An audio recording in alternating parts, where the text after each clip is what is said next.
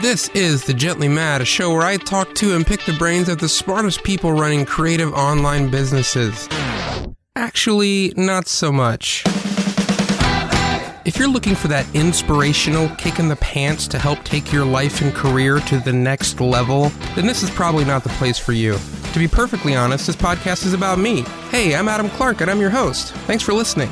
I do talk to people on this show, but instead of that double rainbow of success BS that you'll get in most entrepreneurial shows, we talk about failure, self doubt, and all the insecurities that we all have that keep us from doing much of anything with our lives.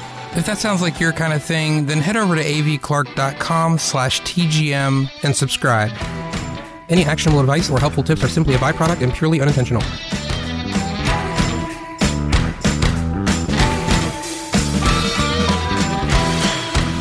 What's up, people? Welcome to The Gently Mad. I'm Adam Clark. Thanks for listening. This is episode 41. And I've got my good friend. Well, let's be honest here. I'm not going to say good friend because Jason and I don't know each other that well. But I say good friend just because we've known each other for a while. And it feels like, you know, I know him more than I know the, the typical people that I've had on the show. Well, you know what? That's not even true. I need to start this whole thing over. My day is off. It's all off, people. It's all off kilter, off axis, whatever. I'm not recording at my normal time. And I feel like I've never done this fucking thing before. It's just, it's all weird. I, I normally record intros late at night as I'm piecing together the show for the next day. And I decided to try something different. You know, everyone's on this whole morning routine thing and I've had a number of people tell me lately, Adam, I know you say you're a night owl and you can't you function in the morning, but you know, you'll do your best work in the morning. So I decided to go to bed early last night and get up early to do this and do this first and see if they were right. Well, so far they're wrong because I feel like I, I can't decide which end of my brain is right side up at the moment caffeine is still has hasn't quite made its way to my blood flow yet. Maybe if I could get like a caffeine drip, like an IV caffeine drip in here in my office, and I could get up early and just plug that thing in. Maybe that would work. I don't know if you've ever had a serious uh, surgery or accident before. I have, and when you have to have a IV medication uh, and they can't just keep you in the hospital for months. So they send you home with basically a semi-permanent IV attached to your arm, and the medication they give you. It's actually kind of cool. I don't know how we got off on this, but it's like a um, it's about the size of an orange or a grapefruit, and it's this like self-compressing kind of thing. Like you attach it to your IV, and when you pull the little clip off, there's some sort of pressure in the bag that, that forces it to compress and, and push the medication into your system. I had that for, geez, I don't know, a couple of months back when I was like 18. And uh, it was interesting because I was working full time. Anyway, I don't know how, yeah. Maybe you get some of those caffeine, uh, caffeine grapefruit IV things and just have it, you know, go straight in I think then if I got up at six in the morning and tried to do this, it would be better. I don't know if if there are any doctors or medical professionals listening. If you could hook me up with something like that, that'd be pretty sweet. All right, Adam at avclark.com. If you come up with the caffeine IV home drip system, TM, there's a business for you. Someone who wants to be an entrepreneur. Okay, it's Thursday morning see, I, I'm, I'm just all screwed up. It's Wednesday morning, and I've got my friend Jason VanLue on the show. It's it's very interesting because Jason and I knew each other from when I was in, in a, a web designer, when I was primarily in the web world, and I think I'd even we talk about it in the conversation. There was a while there that I had even been interested at, at, in working for Jason. He was the creative director at the time for a company called Envy Labs, it's still Envy Labs, but I think they're they're going by Envy these days, and it didn't work out. It, it seemed like it was going to work out for a while, but I was really only interested in a remote position at the time, and they were looking for someone local. But I thought it would have been cool because they made a product called Code School. And Code School was uh, one of the first sort of video code programming training uh, companies. And it was really great. I really loved it. I was a subscriber. I really enjoyed using it. And I've always been fascinated with the sort of online education space. And I wanted to work on that product. And so we talked for a while. It didn't end up working out, but still, uh, Jason and I uh, got to know each other a little bit during that time. And we had known each other because the web is kind of a small community anyway. But he's he's got quite a story. I'll tell you what. I mean, cancer, uh, just a lot of things going on in his life. He's got a couple of kids, and uh, we kind of connected a little bit over that. We spent a while talking about parenthood, fatherhood, because as you know, my wife is pregnant. We're not pregnant. I talked about that in the last episode. She's pregnant, but I'm going to be a dad again. I don't even think that makes logical sense. I'm already a dad. We're going to be having another kid. Let's just keep it at that. Sometime in September, we found out an actual date. They're saying September 23rd. Uh, you know, who knows? Who knows when it's going to actually pop out? But that's what they're saying. And it's been a long time. It's been it's been six years. My youngest daughter just turned six, so it's been a long time. So we talked about that some. But what's really cool is that in the space of about five years, Jason went from designer to CEO of the company. So what happened was is that they got an offer um, to basically sell Code School. They sold it for I don't even remember millions of dollars, and and that whole section of the company kind of broke off, and and Jason became the CEO of Envy, which you know is now focused mostly on consulting and client work, although they are working on some other products. In fact, they've got a new one coming out Jason uh, didn't want to get too much into it on the show because it's not out yet, but we talked about it a little bit afterward. It's going to be pretty cool. I think uh, I think they're doing great things, and I was just interested in the story of how how you go from being a designer with a company to the CEO of the company, and and I'm not talking about a company with two employees. you know, I mean, I'm technically a CEO, right? I'm a CEO of my own company but I'm also the only employee of the company. So that doesn't really count. I mean, this is a legit CEO position. I think they've got 14 people. I don't know. It's not a small operation, in other words. In other words, he needs to bring in more than, you know, a few thousand dollars of business each month to keep the thing afloat. talking about lots of work here, lots of business. And I just thought, man, that kind of pressure, having 14 employees, even if it's not like this super hierarchical hierarchical structure where they're all you know looking for me to tell them what to do. I know that's not the situation with Jason. You know, it's more of a flat structure. Even though he the buck does kind of stop with him, he's ultimately in charge. But still, having that having all those people's employ, employment, their livelihood, kind of rest on me indirectly. I mean, Envy they they definitely have people who do sales and you know it, it's not all on jason to do that. But still whether indirectly or directly having all those people depending on me i think would drive me crazy. I mean all i can handle is having my own family depend on me. And i can barely handle that.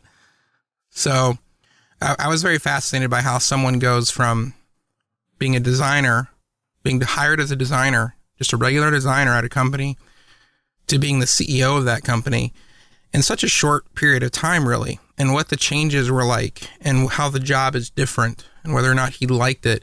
And also, you know, I don't know of many, I'm sure there's some out there, but I don't know of a lot of companies of that size where the CEO has a creative director design background. You know, usually you've got CEOs who are techie, like in startups, You've got CEOs who are like uh, programmers or engineers, and you've got CEOs who are business people.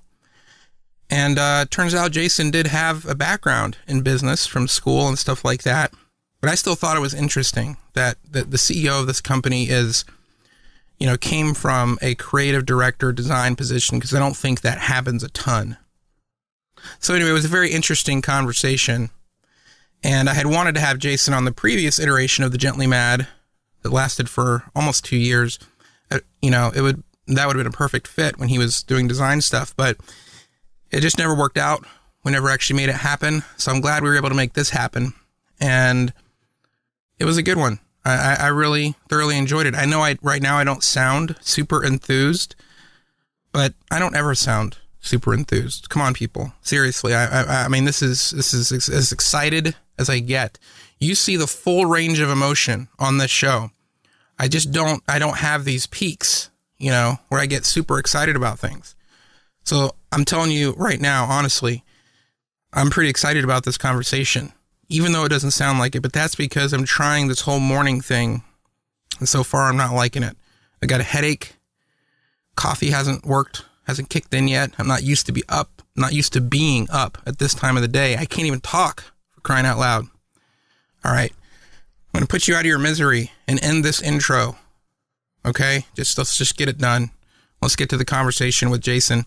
We'll be right back with that after this brief word from our sponsors.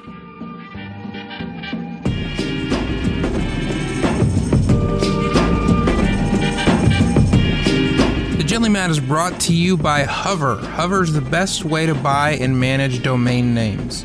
Now, I'm not just saying that. I've been a Hover customer for years, and when I first discovered Hover, I moved all my domains over to Hover immediately. You want to know why?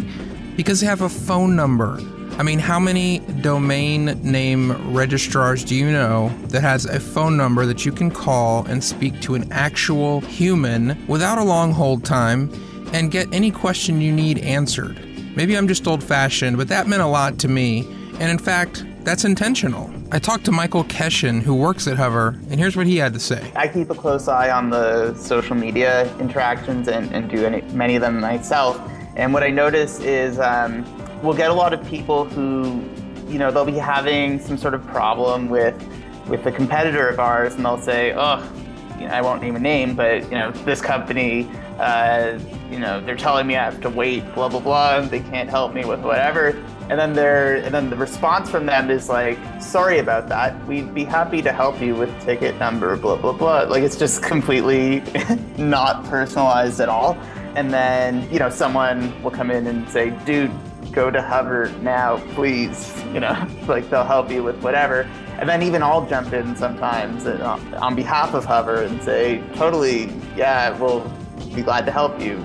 Call us right now with whatever. So if you're like me and you care about that personal touch, then trust me, go to hover.com and try it out. I don't think you'll be disappointed. And if it's your first purchase at Hover, use the promo code TGM at checkout and get 10% off your order. The Gently Mad is also sponsored by Harvest. Harvest is a business tool for time tracking, beautiful invoicing, and generating reports. I've used it for many years myself, and whether you're a freelancer or a large team, Harvest has you covered.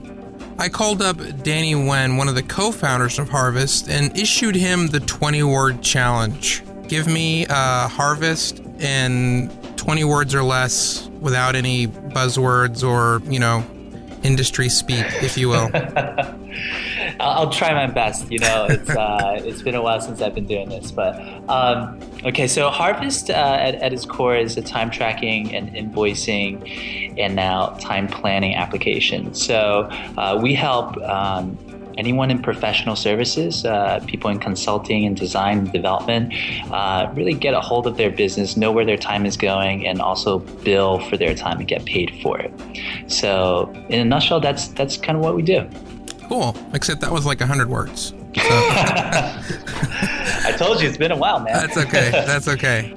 Okay, so maybe Harvest can't be summed up in 20 words, but it's an amazing tool and it's probably the number one thing I could not live without in my business. If I had to cancel any of the handful of monthly services that I use, Harvest would be the last one to go. I love it. I use it almost every single day, And as a designer, it's a delight, an absolute delight to use. So go to getharvest.com and sign up. Your first month is already free, and you can get 50% off your second month by using the promo code TGM. Again, that's getharvest.com, and thanks to them for sponsoring the Gently Mad.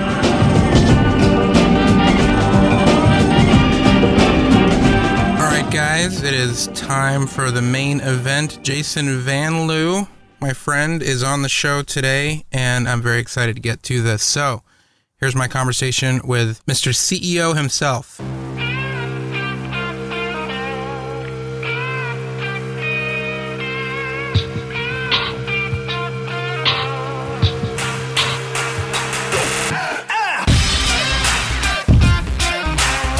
Do you watch House of Cards? I do. Okay. Love it. Have you powered through season three yet?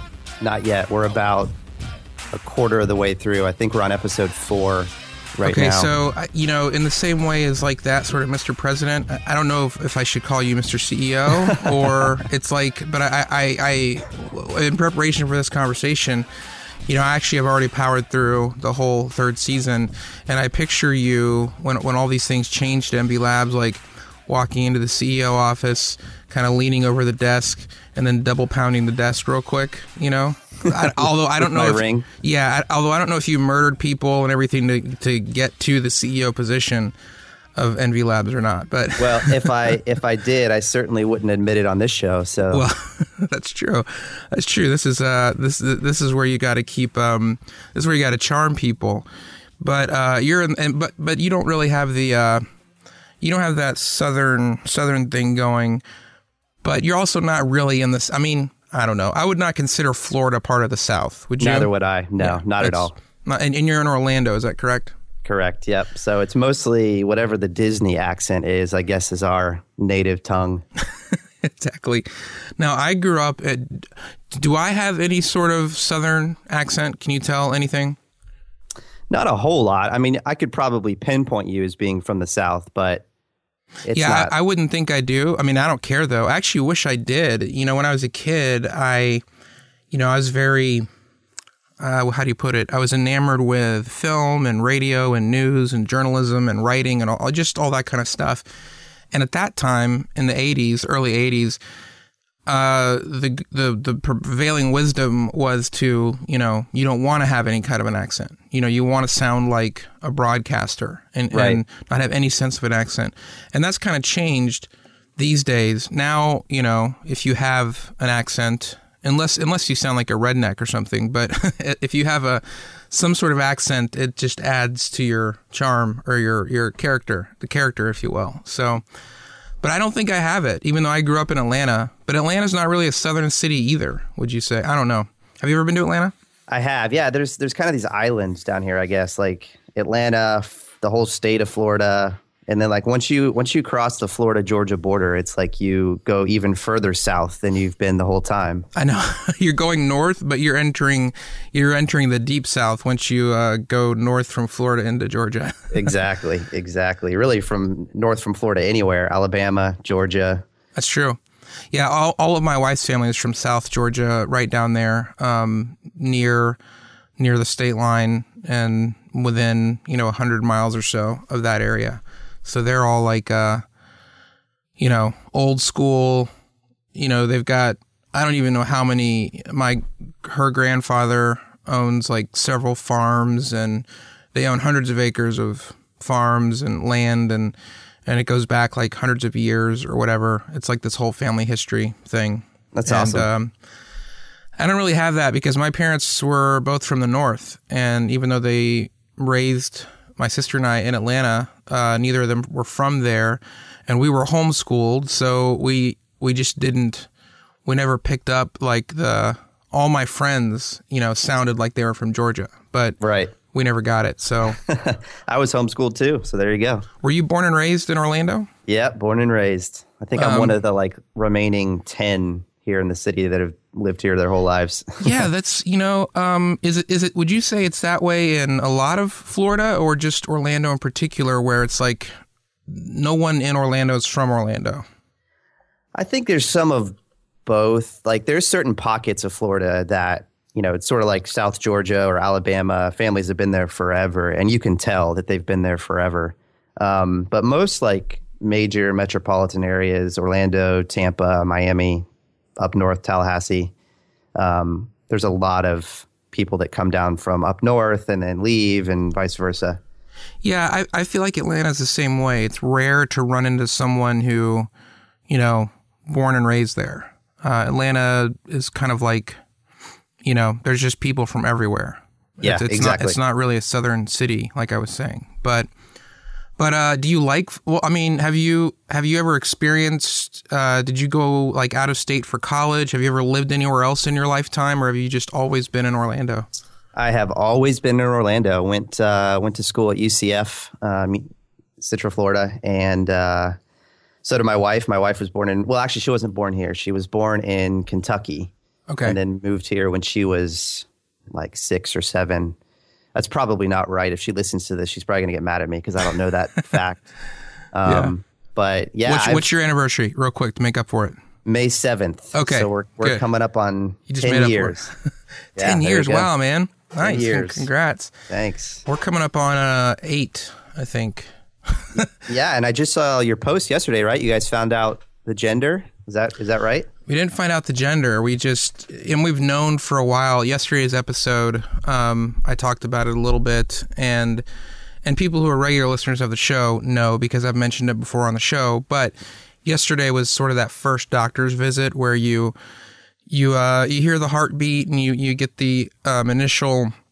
I don't know. why I'm having a brain freeze. What's the thing called? The um, Sonogram or ultrasound? Ultrasound yeah, yeah the ultrasound and the heartbeat and all that and that just kind of makes it even though we've known for a couple months now it, it's still um, at that point um, it just it's when it becomes i don't know about real but it just yeah it's a little now now you have pictures you have doctor's appointments you know it's we know how old it is and we have a due date and, and now it just it just becomes more of a real thing so yeah, absolutely. That's um, awesome. Congrats. yeah, we're excited. It was definitely not a. Uh, it was one of those things where how many? Do you have kids? You have kids, right? I have three kids. Yep. I was gonna say yeah, because I thought, I thought I had a. I, I knew that from reading your your blog. This is an interesting conversation because um, you and I knew each other. You know, I've been in the web industry for like five or six years now, and you and I knew each other from that when I was doing web work. There was a time even when uh, you guys were looking for for web people. You're trying to hire people, and yep. you know I was considering that, but I think the biggest thing that made made it not work out is that at that time, at least, uh, you weren't uh, in any sort of a distributed model, and and we didn't want to leave Georgia at the time, and and I think that's what kind of killed that. But um, so I was doing web work, and I knew you through that, Envy Labs, and um, Code School, and all that stuff, and and then we moved up to Tennessee and Chattanooga, and and I've kind of left the web world, so I feel like I'm so out of touch with the web world, and and but then you and I are having this conversation. We haven't spoken much since since that time, so it's a really for me it's a really weird kind of it's like like we know each other, but it's just been a while. You yeah, know what I mean? like full full circle kind of thing, right? Yeah, because I remember back when you know you were speaking at conferences and you wrote all about you know the cancer and and and stuff that really heavy stuff on your blog and and there's just a lot going on in your life and um uh but so your three kids uh are they all like what how old are your kids Let's see. Uh, my oldest, Cade, will be nine in April, and then Caroline just had a birthday a couple days ago. She's five, and then Molly is uh, will be two in a couple of weeks. So nine, five, and two. Okay, so that's very similar. Um, well, your oldest and your youngest, that'll be about the difference between my oldest and my youngest. But my two girls are seven and six. The youngest just turned six, and the new baby will be born. Actually, the due date is within a couple days of my oldest's birthday. And Nice. she'll be turning eight when the new one, right about when the new one is born.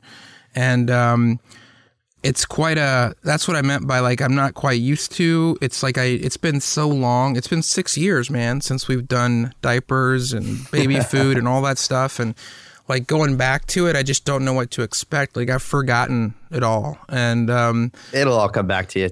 yeah, no, I know, I know it will, but Pl- Yeah, plus all the sleepless nights. That'll that'll definitely come back to you. I'm hoping this time around, um, my girls are old enough that they'll they'll be able to help out some, and I can maybe get out of some of the ickier parts. you Yeah, know? that that's that's actually like with Molly, because when she was born, Cade was you know six seven ish, and um, what a difference that made. Because you know he he at least could help out, and you could tell him to do things and bring you things, and you know I remember when Caroline was born, and he was still you know kind of a toddler. And uh, it, it made it much more difficult. Probably the same with you. Like your girls are really close, so yeah, they're same- about 18 months apart. Yeah, Yeah, it's so a lot. having it's a lot harder that way. Yeah. yeah, having somebody you can count on, even you know, even if he is younger, makes a big difference.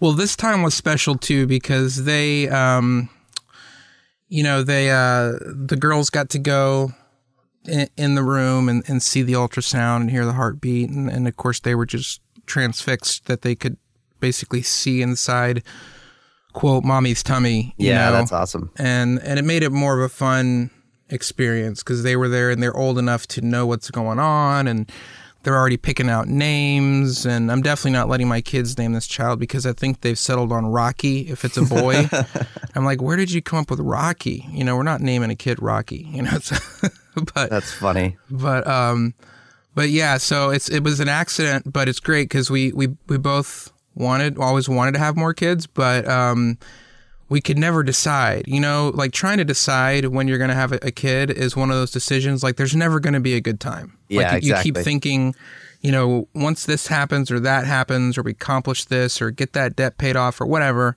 you know? But there's just never a good time. And so but we both wanted more and i felt the older the kids were getting like the more we were slipping away from like it, like we probably just never would go back. And so having it be an accident is just is perfect because we kind of get what we want which was more kids but we didn't actually have to make the choice so Right.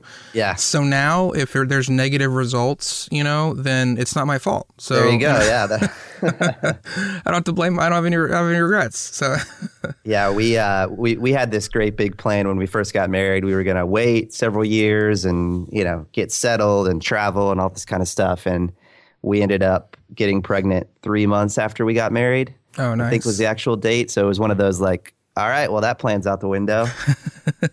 um, but yeah, it's Yeah. been it's been great. We wouldn't change anything about it. Was um uh does your wife work as well, or does she stay home with them? Are you gonna do the? Are you gonna kind of repeat the homeschooling thing and do that with them, or what? Yeah, she used to work. She uh, sh- she was in sports medicine, um, and she worked for the first few years when we were married. And now she stays at home um, and is actually homeschooling. Uh, the plan is to homeschool all of them at this point, at least up through, you know, primary or secondary Yeah, kind of kind of grades, and just sort of see how that goes.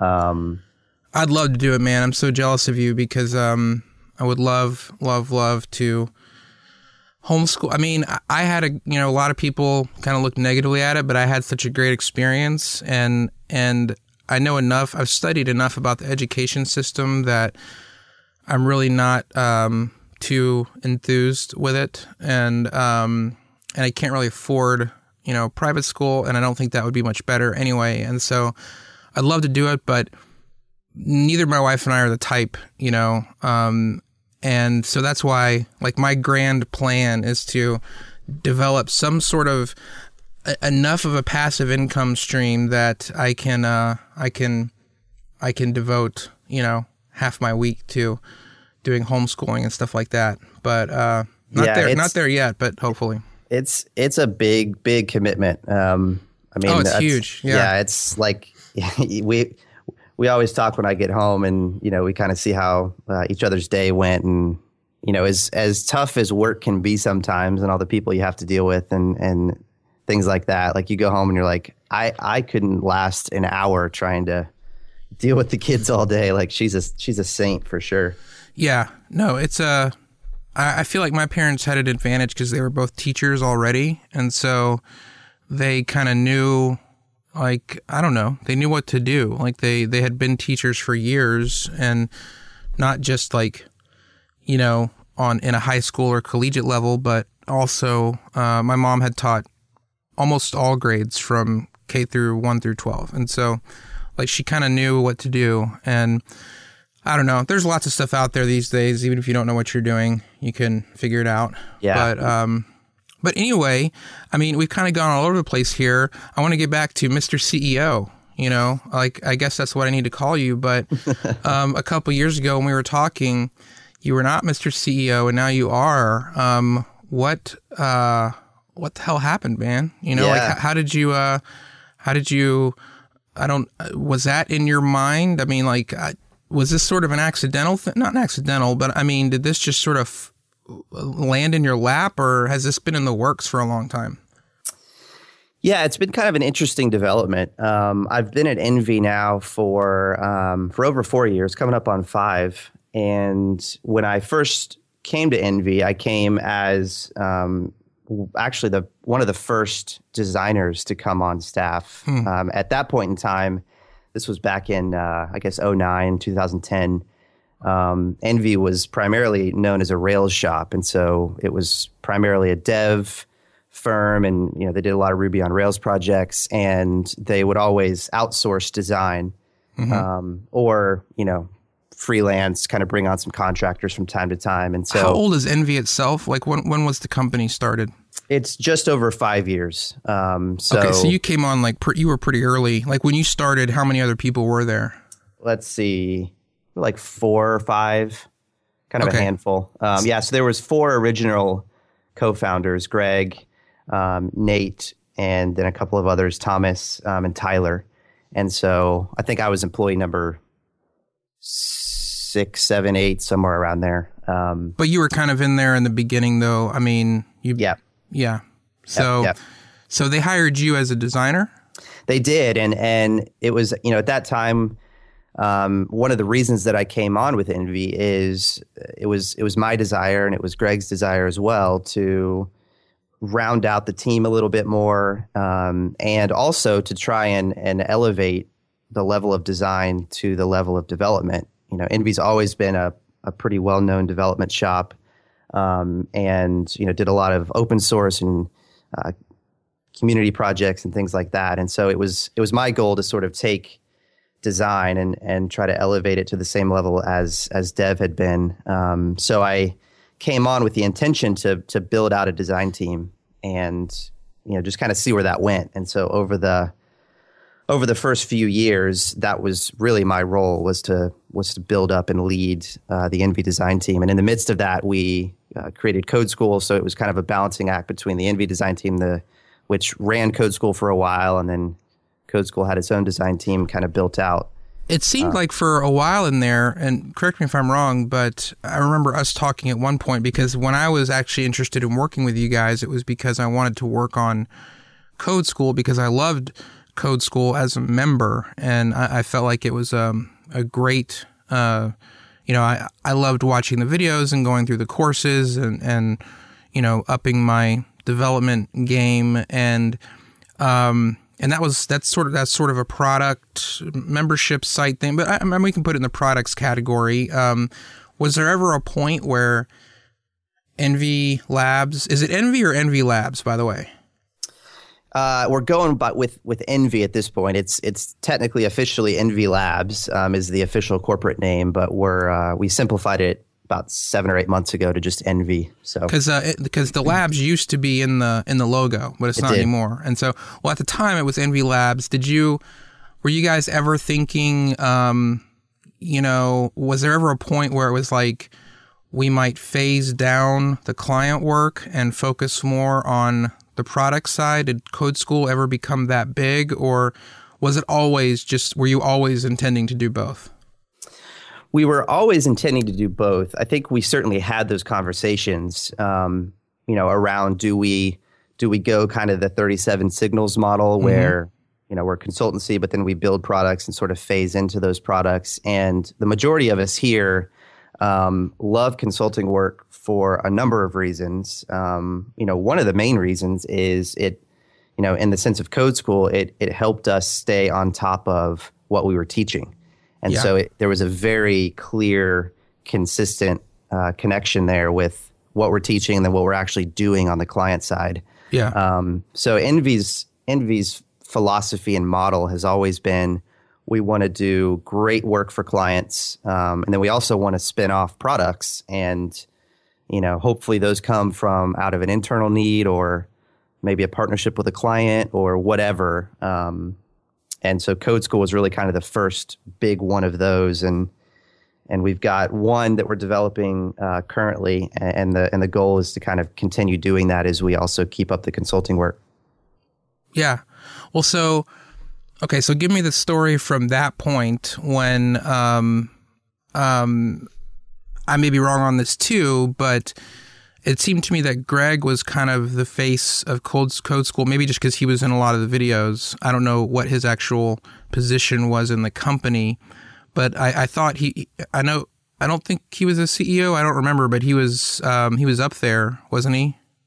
Yeah, so Greg Greg's the original founder of of Envy Labs, um, and uh, he really stepped into the CEO role of Code School, which is his his current role now. Um, about about two years ago, two and a half years ago. This was so so Code School is about uh, I guess cl- coming up on four years old now. Um, we launched it in the Yeah.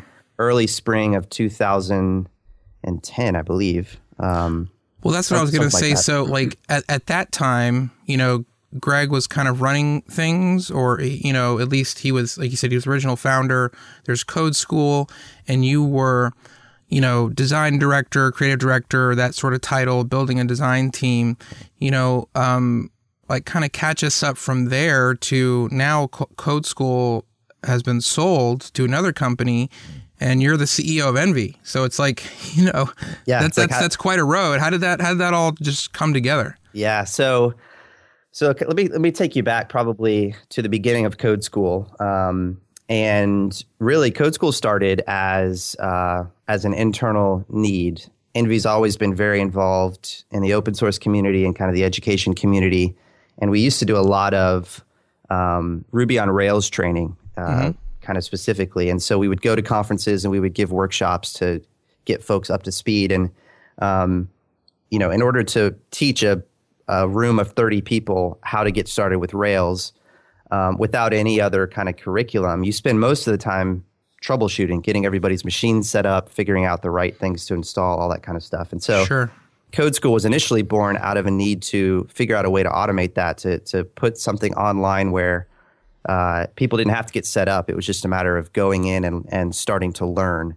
Um, so it was really an in, you know an internal need for us to try to make that process better. And so Code School was launched and began to uh, get more and more followers. And about two years ago, it had grown um, such that you know at that point in time, Envy and Code School were one entity. Um, Code School is just a subsidiary of Envy, and since we all had the same staff and and the same team that was working on both consulting projects and on Code School, those two products, consulting and you know an actual product company, um, can work well together, but they they look very different when you're trying to put an operational day to day plan in place. So.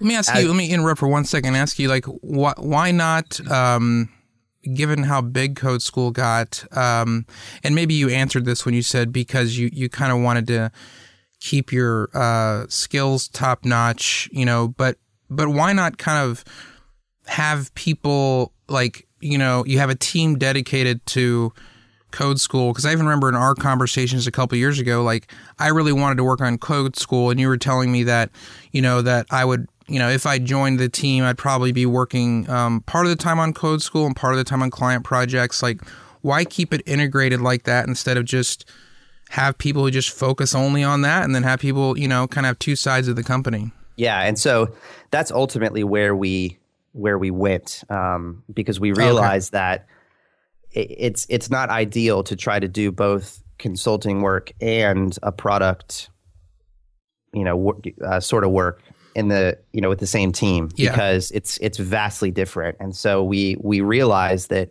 once Code School got to a certain size, it was difficult for us to you know plan resources for client projects. It was difficult to figure out how do we allocate you know a design team of six or seven um, to all of the courses we have to spin out on the code school side to all of the dot com features plus we have six other client projects over here that need work.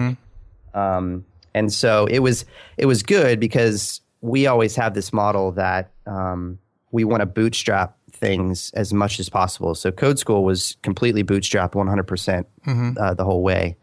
And so you almost have to bring things together um, early on in order to do that. But we're, you know, we learn through code school and, and it's, it's what we're going to apply to other products that we create that, you know, as soon as it gets to that point where you can start to see a little bit of tension uh, competing and kind of demand of resources and Sure. direction and things like that, uh, that's the time at which we can say, okay, let's let's spin this off into its own entity. Let's start giving it a dedicated staff.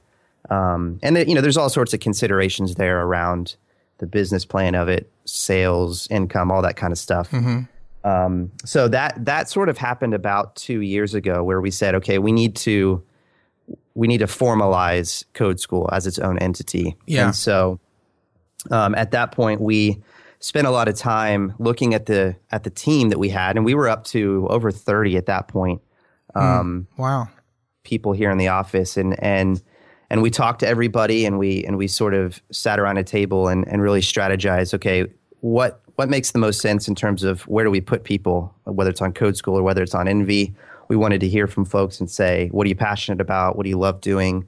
Um, and it was actually a, a pretty a pretty good way to figure out where folks wanted to spend their time. And so it was Yeah. a it was a nice sort of um, movement there. Folks went over to the code school side and, and are still there today. And then folks went over to the Envy side and are still there today. So at that point, um, I I decided and and it was you know talked about within the team that um, we needed somebody to spearhead the Envy side again. And and now that we have spun Code School off into its own entity, really coming back and and saying, okay, let's let's really focus on consulting work again. Let's make sure that we shore up the Envy side of the business. yeah. Um, And so that was about two years ago. So I've been in the CEO role for for about two years, and and Oh, yeah. see, I didn't know that. Now, see, I, I thought the C, I thought this. Okay, uh, well, that's interesting. I, I thought that uh, the the CEO role came with the selling of of code of Code School. So that that's actually not true. It was a couple of years ago when you guys decided to kind of, you know, um, make Code School its own thing and ha- have its own dedicated team. Um, that's when you became CEO.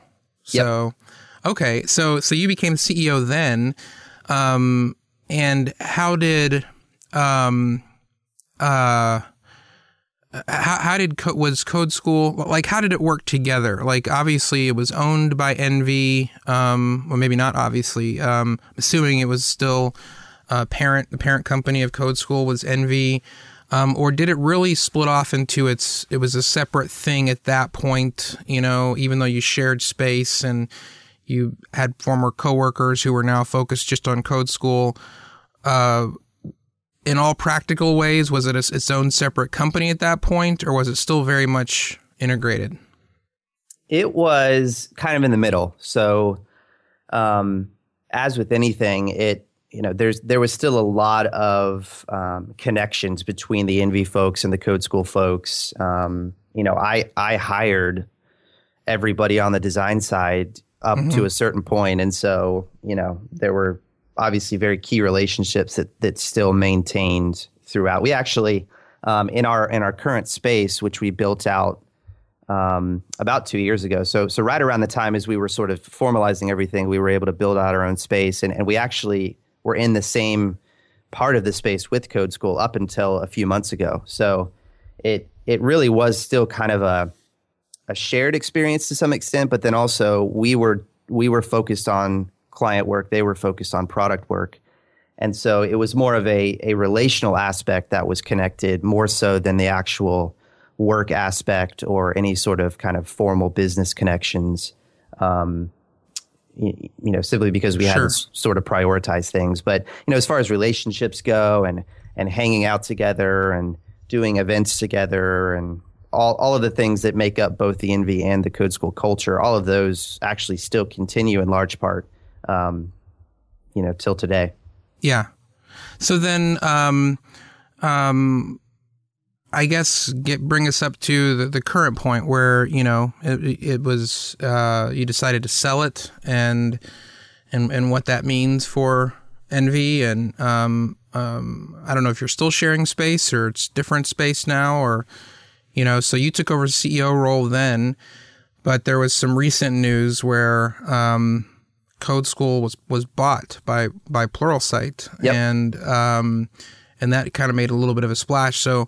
So uh, was that? I imagine that had to have been in the works for a while. But did there, did you reach a point where you decided we want to sell Code School and you began kind of shopping that, or or were you just approached by Pluralsight and it just happened to like it wasn't expected, but it just happened to to work out? Yeah. So on on the envy side, um, you know, like I mentioned, we, we've we've always been passionate about doing things in the community, doing things to benefit the industry, um, and spinning off products. I think we all, as much as we love consulting work and building things for clients, we also love building our own things. And so the idea, at least theoretically, has always been, um, and the and the business model continues to be. Uh, we want to we want to have a really well-rounded consulting practice where we produce great work for clients that allows us then to also create products. And and and whether those are spun off to actually be acquired or spun off to you know be their own entities and and there's still some mutual benefit back to envy um, we'll we'll sort of take each product as it goes. On the on the code school side early on it was really just a hey let's let's see if how how much we can grow this. And and clearly there's there's people who enjoy it um, like the product. We had a lot of fun making it and a lot of fun growing it. And it really taught us a lot um, you know even that we can apply to uh, to the work that we're doing today. And um, and and then we we sort of started to think about okay what does the future look like um, what does it look like for code school? What does it look like for envy? Um, you know what are the different options and, and and roads that we can go down? And so it was a long process. It was it was the better part of a year sort of evaluating that talking to different people um, being approached by different people. And uh, and so Pluralsight was was really the company that uh, the code school team determined was was going to be the best fit culturally the best fit you know on the on the business side um, So you did decide to at some point ma- think about selling it, and and you started like looking for people. it's been a wild ride. I mean, to be honest, it's it's one of those things that you you know you you do work and you want to do really good work, and you have this idea and you grow this idea and it becomes a little fledgling product and you start to grow that product and you get users and anybody who's ever worked on that even if it's a small thing that you do like on your own time you know selling little things or whatever um, you know you put your heart and soul into it and and when somebody comes down the road and says, "Hey, we like what you've done, and we want to give you money for it, or we want to Yeah. make that part of our company." Like it's a, it's it's a very um, wild and and exciting emotion. There's there's a there's a range of emotions that takes place. Um, Oh yeah, I, to- I totally know what you feel. I mean, I haven't experienced anything on that scale, but even just launching the show and having the initial success with it that I did, you know, it just all these doors start opening up that weren't there before, and you start getting emails from people that you're like, "Wow, that person's emailing me," you know, and and it's uh, it can be really exciting, but.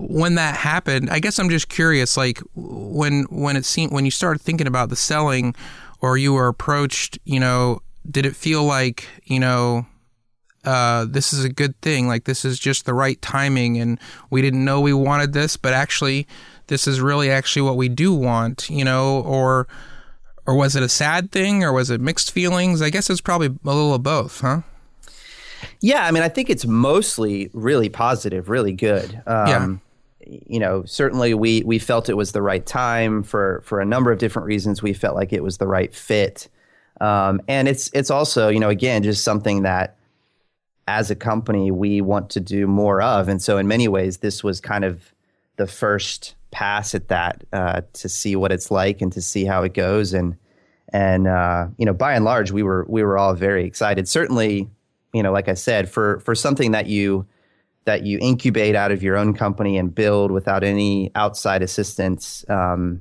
you know, it's always a little bittersweet to to sort of see that go. Yeah. Um, but I think we actually had to deal with that sort of emotion early on because when we decided to actually formalize it and and make it its own entity, Yeah. we almost kind of had to go through that then. Um, Yeah, I was going to ask, like, uh, have has your role and like your day to day life has it has it changed dramatically since you so, sold Code School, or or more of that happened a couple of years ago when you kind of split it off into its own thing?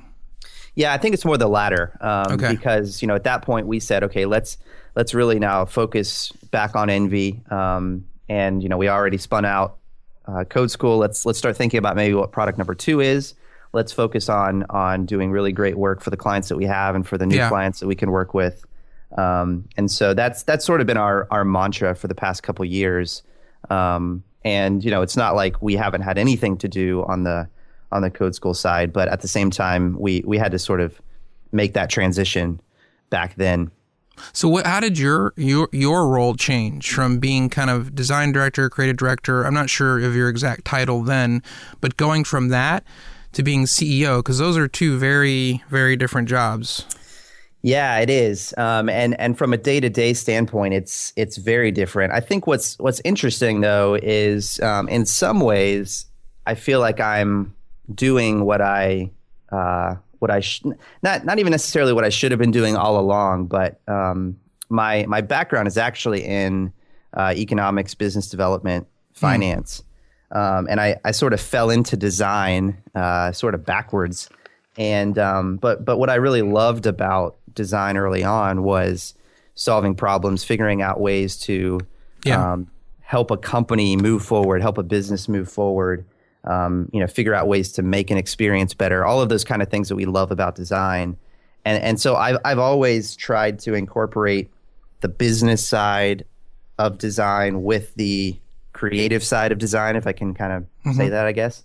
Um, and so I, I almost feel like I'm able to do that a little bit more now that I'm in this role because uh, for us at Envy, it's it's more than just okay, we're gonna we're gonna produce something for you or we're gonna help you build a particular product. We we have the opportunity to get into the nitty gritty of all right, well, what does it look like from a from a business standpoint?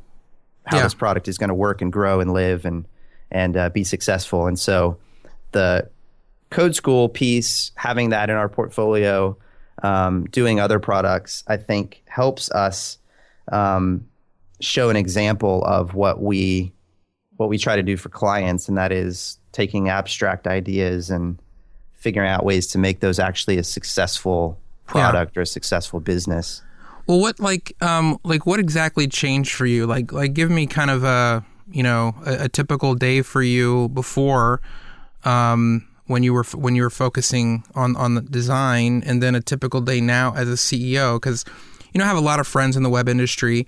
And a lot of us, you know, in the in the freelance, you know, smaller shop kind of circle, you know, a typical shop may have three or four or five people, and you know, one person is technically the CEO, but it, it's different than like with Envy, where you've got quite a handful of people, and being the CEO of a company like that, um, I imagine it's just quite different. So I'm just curious, like, uh, you know, because with a smaller shop, even though you might be the CEO, you're you're probably still designing or coding or doing stuff like that every day still, and and not just focused on growing the company and running the company, but are you still doing any of those things, or it's all business stuff at this point?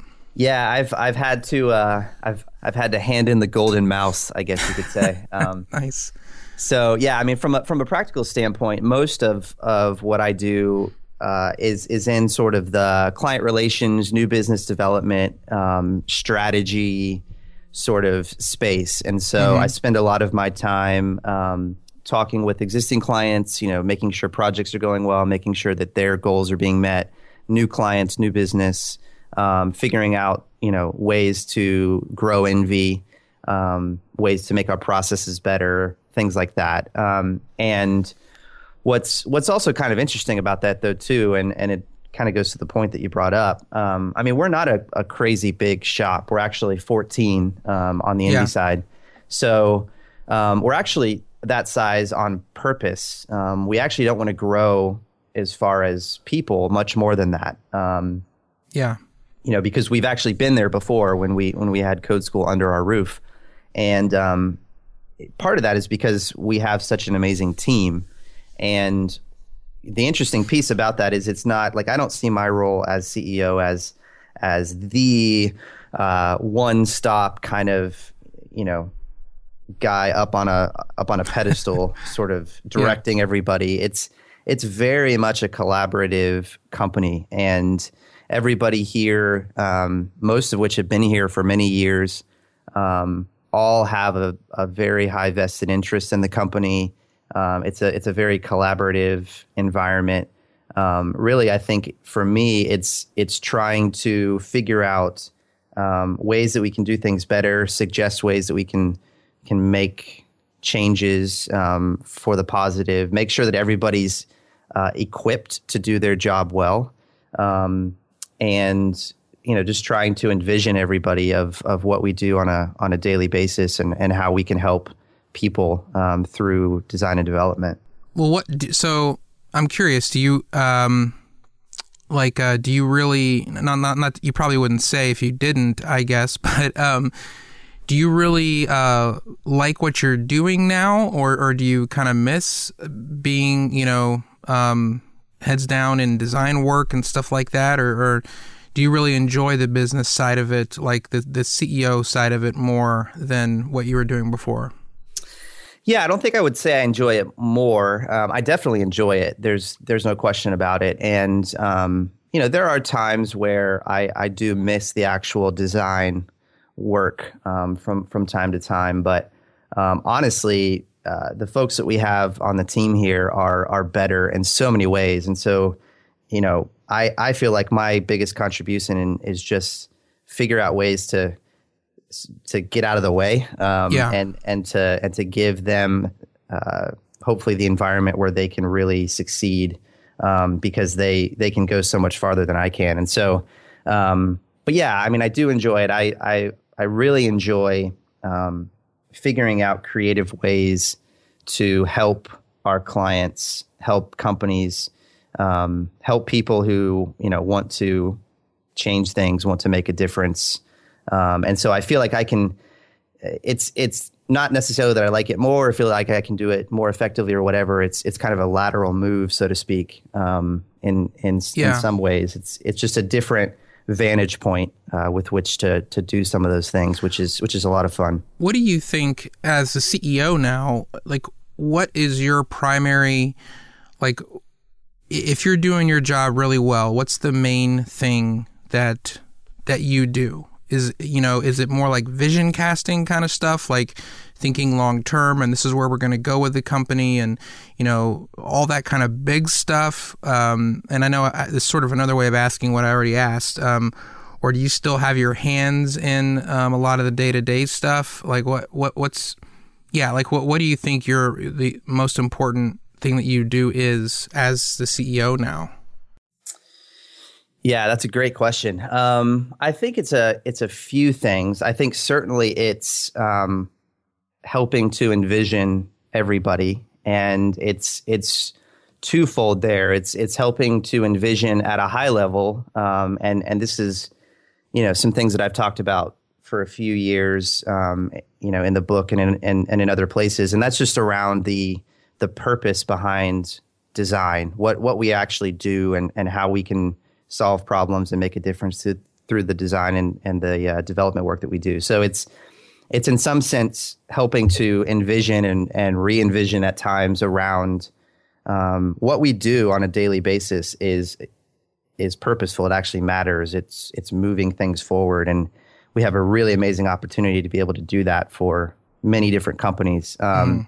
But then also maybe more on a on a specific level, um, you know, because as you know, as as anybody who's who works a job knows, like it's not always perfect. It's it's oh yeah. Very often it's it it can get tedious and and there's days where you just feel very mundane and and like you're not really accomplishing anything. And so I think um, certainly my role in large part is to is to help when those kind of things happen to encourage and to build up and to make sure that we are all focused on the on the goals that we have and that we know that we're in this as a team. Um, Yeah. And so I think that's that's kind of an ongoing thing. Um, and then certainly practically, like there there there are always ways um, to make things better. I was I was talking to a friend of mine the other day who who also runs an agency and and we were talking about specific uh, items around billing, around how we bill, and and I think I made the comment like, you know, it seems like we're always trying to figure out the way to do this. Like we've never really arrived at the best way. Yeah. Um, and and and we were talking about how I'm not even sure that's a bad thing because I think we're always learning, we're always growing, we're always figuring out, hey, that's an interesting idea. Maybe we should try that. Yeah. Um, so I think that's part of it too. Is is always sort of evaluating how we do things, and are there ways that we can do it better, and are there ways that we can do it more efficiently, and are there ways that that I can try to take some of the roadblocks off of people so that they can do their jobs better. Um, so to some extent, it's it's a lot of sort of each day evaluating and and based on that evaluation, coming up with action steps that help move individuals forward and help move the company forward as a whole. Yeah. Well, I'm curious. Like now, how how did you become CEO? You know, like when these things were all being divided up, and you know, was it just a seniority?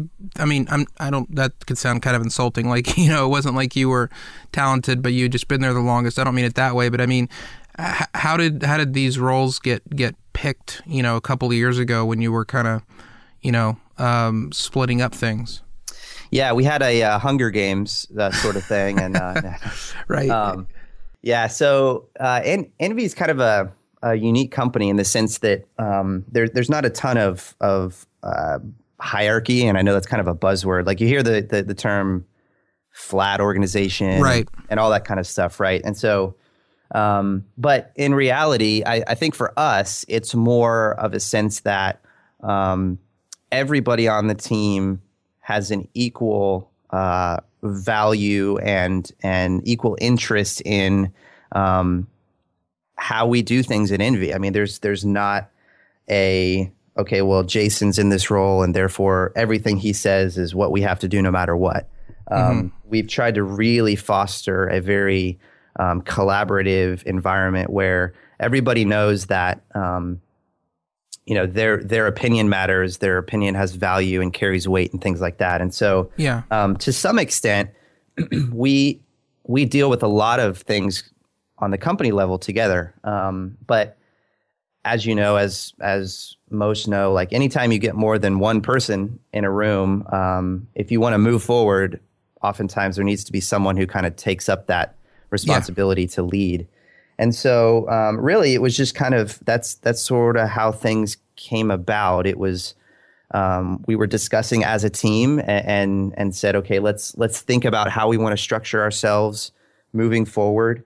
Um, let's think about you know what what skill sets and and what people are are, are best at and how they can best uh, serve um, and uh, contribute to the company and and we sort of determined that the best way I could contribute to the company was to was to step in this role and and because um, we have such awesome people and and you know awesome people with with some amazing talent, I knew that by me stepping away from the design side specifically, we weren't going to suffer in any way. It was actually going to get better. Yeah. Um, and so I think that's that's part of it too, right? Is is as a leader, you want to always be looking at the people you have on your team and saying, uh, what are they skilled in? What are they passionate about? What are ways that that I can help them hopefully reach what they're passionate about? And and if there are movements that need to happen, if there's shifts that need to happen, um, if I need to remove roadblocks or whatever, um, that's kind of some of the things that we should be concerned about. And so we're always sort of evaluating that and and talking to each other about that and and figuring out ways to to make it better. Did you ever see this like coming? I mean, is it does it feel kind of almost maybe now it's been a couple years, but maybe in the beginning, um, kind of surreal. Like you know, I'm the CEO of this. You know, not it's not even a, a small company, even though you are 14 people. I guess in the grand scheme of things, it's small. But when you look at you know web shops specifically web shops you know 14 people isn't isn't small um i would say um like was this something that you wanted like you had your sights set on or or was it just kind of like you know wow i, I can't believe this is where i'm at now you know like what was your state of mind around that period where suddenly you're the ceo of this company yeah, uh, honestly, it's it's more humbling than anything else. It's it's uh, um, you know I I feel the weight of responsibility. I think uh, more more than anything else because for me, like I I take you know the rest of the thirteen people on the team. Um, I I take all of their hopes and dreams and goals and and you know everything that they do while they're at Envy um, in large part very personally, and so I'm always sort of carrying them uh, in my heart, so to speak. And and not to get super sappy, but um, that's that's sort of how I how I approach it. It's always for me, you know, how how am I going to make or help make um, the lives of each of these other 13 people and their families better? Um, and there's there's a lot of weight that comes with that. I think, um, yeah, and, you know, that comes with with leadership in any capacity. And so it's uh, it's very exciting because I'm thrilled with what we get the chance to do, um, the clients we get to work with, the team we get to work with. But at the same time, it's it's very sobering to me um, that you know people are saying, "Hey, we we trust you. We we believe that you know you have the best interests of us and and of the company, and that you're going to lead us in a you know in a good direction." And and anytime you're in that position, it's always like, whoa, okay, uh, you know, I need to take this seriously. yeah. I was going to ask you about that. Do you feel like I, I, can imagine being part of a company, you know, you don't necessarily feel a huge weight. And I know that you all, like you say, it's not just, you know, there's no one there that's just showing up for a paycheck, but suddenly now that you're the, you're the CEO, do you are you under a lot more pressure? Do you feel like the weight of the fact that you know all these people's jobs and their livelihood, you know, in in some ways, I know it doesn't all just rest on you, and you have people who who find business and develop customer relationships, but you're still the guy at the top, so it, it does rest on you in, in in a much bigger way than it did when you were just creative director. You know what I mean? Yeah, yeah, yeah, yeah. Um, de- yeah, definitely. There's you know, pressure, um, I think, has the connotation of of being a bad thing, and and and so I think that um, I I do feel pressure, but it's not necessarily bad pressure. Um, yeah. It's it's it's more of that kind of weight of responsibility. I think is the way that I would describe it. Um, but but certainly, I mean, that's something that that I wake up with every day, and um, you know, you have to be careful because it's it's easy to allow that to crush you. Um, you know, in many yeah. ways, and and uh, and I know nobody here would want that, and and and we don't have the environment to where I feel that. Um, but certainly, I mean, you have 13 other people, most of whom have families. Um, you know, some of which have kids and mortgages and uh, you know all the things that come along with with normal everyday life. Not to mention the fact that that companies and clients entrust us with hundreds of thousands of dollars to build things for them um, yeah. you know, many of which are are fundamental to their success as a business. And so there are a lot of different levels of that um, that I think it's it's actually healthy to sort of hold that. Um, I'm just that. saying. I, I, think I would. I think that would kill me probably if, if I knew that there were like 13 other people, and you know, because I, I went down that road at one point. You know, I was a solo freelancer, and I was going to hire people, and and actually, you know, had a couple contracts out, like like they were just I was waiting for these people to sign. You know, I sent them the employment contract, and I was going to actually have employees, and they ended up backing out. And I'm really glad they did because things didn't go the way I, I planned. And I'm just picturing myself in that situation. I'd be so stressed out, you know, with thinking like, you know, it's all on me to keep this thing afloat. And it's, it's like I said, I'm sure it's not all on you, but how do you, how do you, I'm sure you got to feel some of that. Like, how do you deal with that? Yeah. Um, yeah, I mean, you know, it's always funny. Like you, you look at presidents like before they go into office, and then after they've been in office for four years or eight years. Yeah, they look like um, they're ten years older or something. yeah, yeah, and like you know, obviously, I don't have near the responsibility as that, but you can sort of relate on a on a fundamental level that once you step into uh, you know a leadership position in any capacity, whether it's uh, you know even even like leading our families, right? Like helping to Yeah. guide guide our families and things like that. Like there is that weight um, weight there, but you know honestly, it's uh, there's there's a lot of things that play into it for me. Um, you know, the relationship aspect is huge. Like we have such great relationships with the with the team that um, in in many ways they know and and they're they're super encouraging about things and um, there's a there's a group of close friends that I have in the industry that I can talk to that are that are also owners or agency owners or things like that that you know we can sort of bounce ideas off of. Um, uh, you know Yeah. faith faith has a big component. Staying healthy has a big component. So there's you know there's a lot of things there that that help you deal with it. But honestly I I think it's a good thing because it it really challenges me to uh, be very intentional about the decisions that I make, about the work that I do. Like, you can't be flippant about it once you're in a leadership position. You really have to focus and be very intentional um, and make sure that you are thinking things through because decisions you make don't just affect you anymore, they impact Yeah. a bunch of other people. That's true. Yeah, that would be. You know, I'm curious um, how this affects like how you see your future. I don't know if before, you know, like what. I'm I'm curious what kind of if you're a I don't know if you're a long term planner kind of guy or not, but you know, before all this happened, you know, maybe in the early years with Envy, you know, maybe you had plans. I don't know what like what your future would be like, and I, I wonder now, being the CEO of this company, if that's changed. Like if you see yourself as like you know this, I'm gonna be with this company. You know, uh, you know, I'm not going anywhere. Whereas maybe before you might have. You, you know what I'm saying? Um, like, like Right. how, how has this impacted kind of your own future and what you think about like what you might be doing 10 years from now um, is it any different now that you're in this position versus where you were before Um, yeah, I mean, I think if I've learned anything in the past uh, five to ten years, um, I mean, we were kind of talking about it earlier with kids, like uh, when when we were first married, and we had this big grand plan about waiting three to five years to have a kid, and then, hey, that's not how it happens. Like, Yeah. you have a kid, and so your plans immediately change.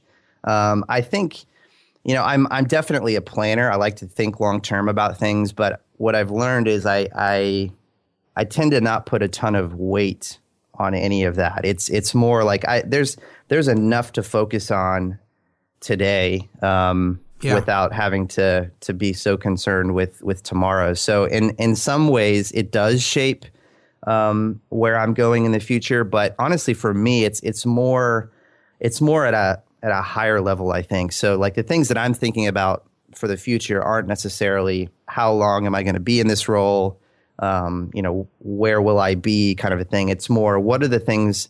What are the things that I want to do? What are the big problems that I feel like I want to solve? Yeah. Um, and and sort of what what place in my life might those fall into? Um, so I think for me personally, like for the next probably five to 10 years, I'm probably where I am now. I'm probably doing a lot of the things that I'm doing now. Maybe in the next uh, 10 to 15 years, um, you know, it's, it's something more along the lines of trying to figure out ways of, of bringing education and technology and business development to impoverished areas, something that I've wanted to do for a while. So, but that's probably a little bit farther off. So that's kind of Yeah. how I, how I think about it. Like, what do we want to do as a family? What do we want to do, um, you know, for us personally and and career wise and all of that. But honestly, there's there's so much to think through and and decisions to make on a daily basis that uh, I try not to let myself get too caught up in yeah in the what ifs. do you do you feel like you're um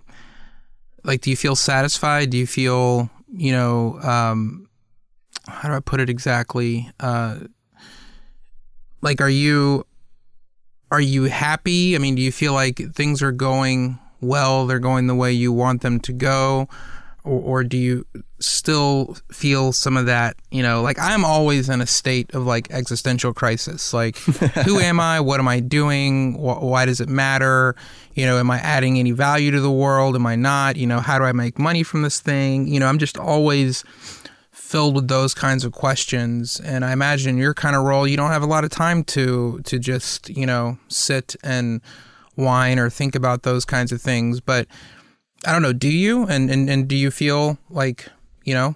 Are you kind of are you kind of satisfied with, with, with where you're at, or you still feel that a bit of that, um, you know, um, existential kind of discontent, if that makes Yeah, sense? Right. Yeah. I mean, honestly, I think that's part of being human. Uh, Yeah. I, I think that's just the nature of of it. Um, you know, in many ways, um, I think that uh, the way that I guess I would describe it is, I feel uh, I feel content with where I am. Um, but I don't know if I'm satisfied. So, in other words, like I'm I'm always uh, challenging myself and and thinking about um, ways to do something better. And so, you know, specifically on the on the design side, if I were designing something, I would always be like, okay, the minute I'm done with it, I think it sucks, and Yeah. and I'm ready to make it better. Right. Um, I've been doing some painting uh, in in uh, kind of my free time on the weekends, and every time I finish a painting, uh, I'm like, okay, well, that sucks. There's all these things that are wrong with it. And so, like, to, Yeah. to, to that extent, I'm, I'm always evaluating the things that I do and, and um, seeing ways that I'm not satisfied with it. And I think to some extent, having that creative dissatisfaction is, is a good thing because it helps spur me on. But Yeah. um, I've, I've really tried in the last, uh, in the last probably five years. Um, and a lot of that has to do with, with the health issues that I've had and, and with some family issues that we've had to, to try and learn how to be content as much as I can. Um, because for me, at least personally, where I go if if I if I'm not content is I, um, you know, it, it, it's much more difficult to deal with situations if if I'm not content. And so I've I've really tried to make that a, a fight and a focus, and and I think that's helped because there are there are so many things that I can't control. Um, Yeah. And I'd rather worry on the things that I can control uh, instead of the things that I can't, because ultimately that's just going to make me go crazy. Definitely. No, I, I get that for sure. Well, what do you think is, uh, you mentioned, you know, more products and stuff. You know, Envy built Code School and you ended up selling that off. Are you guys working on or have plans for um, more products? Um, or are you just focusing in on um, being a client client focused company at this point? yeah, yeah, we actually have another one that we're working on um, that should be coming out in the next uh, in the next month or two. Um, so that's that's Can you talk about that new thing at all yet, or do you want to wait really until it comes out? Yeah, I'll probably wait to to talk too specifically, but it, it definitely is in the in the same space of the work that we do, and so a lot of the work we have around Sure. how to how to train or educate people or things like that, and so it it's in that area. Cool. Um, so yeah, we're really excited about it. It's it's it's been a fun exercise to try and apply the things we've learned at Code School uh, and see if we can do things better. Not that we did things badly at all, but there's always things you can learn. Yeah, definitely ways to do it better the next time around. So, you feel like the product side of things, like that'll always be something that you've got going on the side. You know, just whether it's just to stretch your muscles or whatever, but you know, you'll always be doing something like that. Yeah, I think it's just an, an extension of of how we think. I mean, we're we're problem solvers, really, uh, Yeah. at a at a high level, and and so that's what clients hire us for to to help uh, to help be focused to to solve a particular problem. And and when you when you're kind of wired that way, you're always thinking about it that way. Um, there's always going to be things that you're like, well, that's a cool idea, or hey, we could do that, or Yeah. wow, this is a this is a way that we could really automate that process and make it a lot easier on ourselves. And so I think that's always going to be there because Yeah. it's just part of our DNA. Um, and and I think it's good because it's uh, it does help us stretch our muscles, help us be more creative, helps build uh, a lot of those skills that we can then in turn apply to client projects and, and make better, bigger and better things. Yeah. Well, cool, man. That's exciting. I'm excited for you, you know, to be in that role and see what happens with envy and, and, and all that kind of stuff. So, I mean, thanks for coming on the show and talking to me about it. It's been a while. I, I don't think I always wanted to have you on the the old version of the Gently Mad that was kind of web focused, and I don't think we ever got it. We just never got around to it. But um, uh, it's it's it's cool to be able to talk and kind of, you know, Uh, I had no idea about a lot of this stuff that had been going on. So, I mean, congrats on all that stuff. And and like I said, thanks for thanks for coming on the show. Thanks. Yeah, it's it's it's always fun to uh, talk about these things. And then, yeah, you're right. It's fun to sort of come full circle. I think from many years ago. I know. Awesome. Well, thanks, man. You got it. Thank you. It's my pleasure.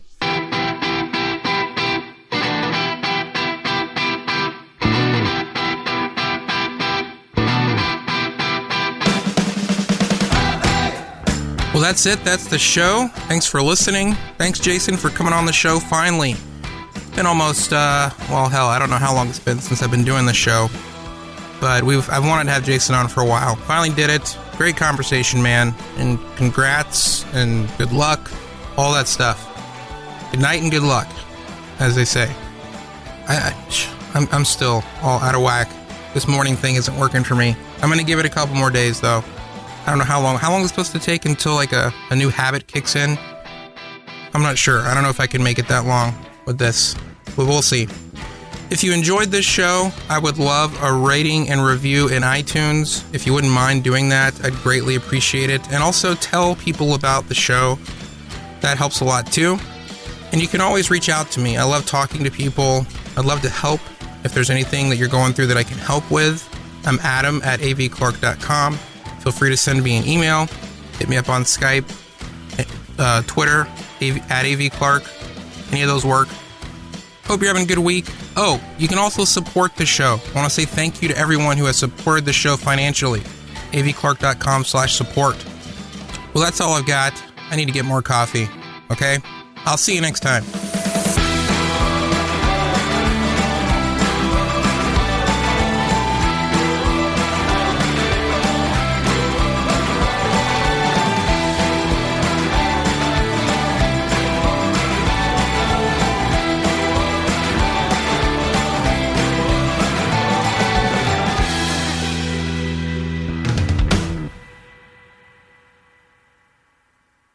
Yeah, I'm sort of just an old guy with a big tongue. That's I'm just a big old tongue old man.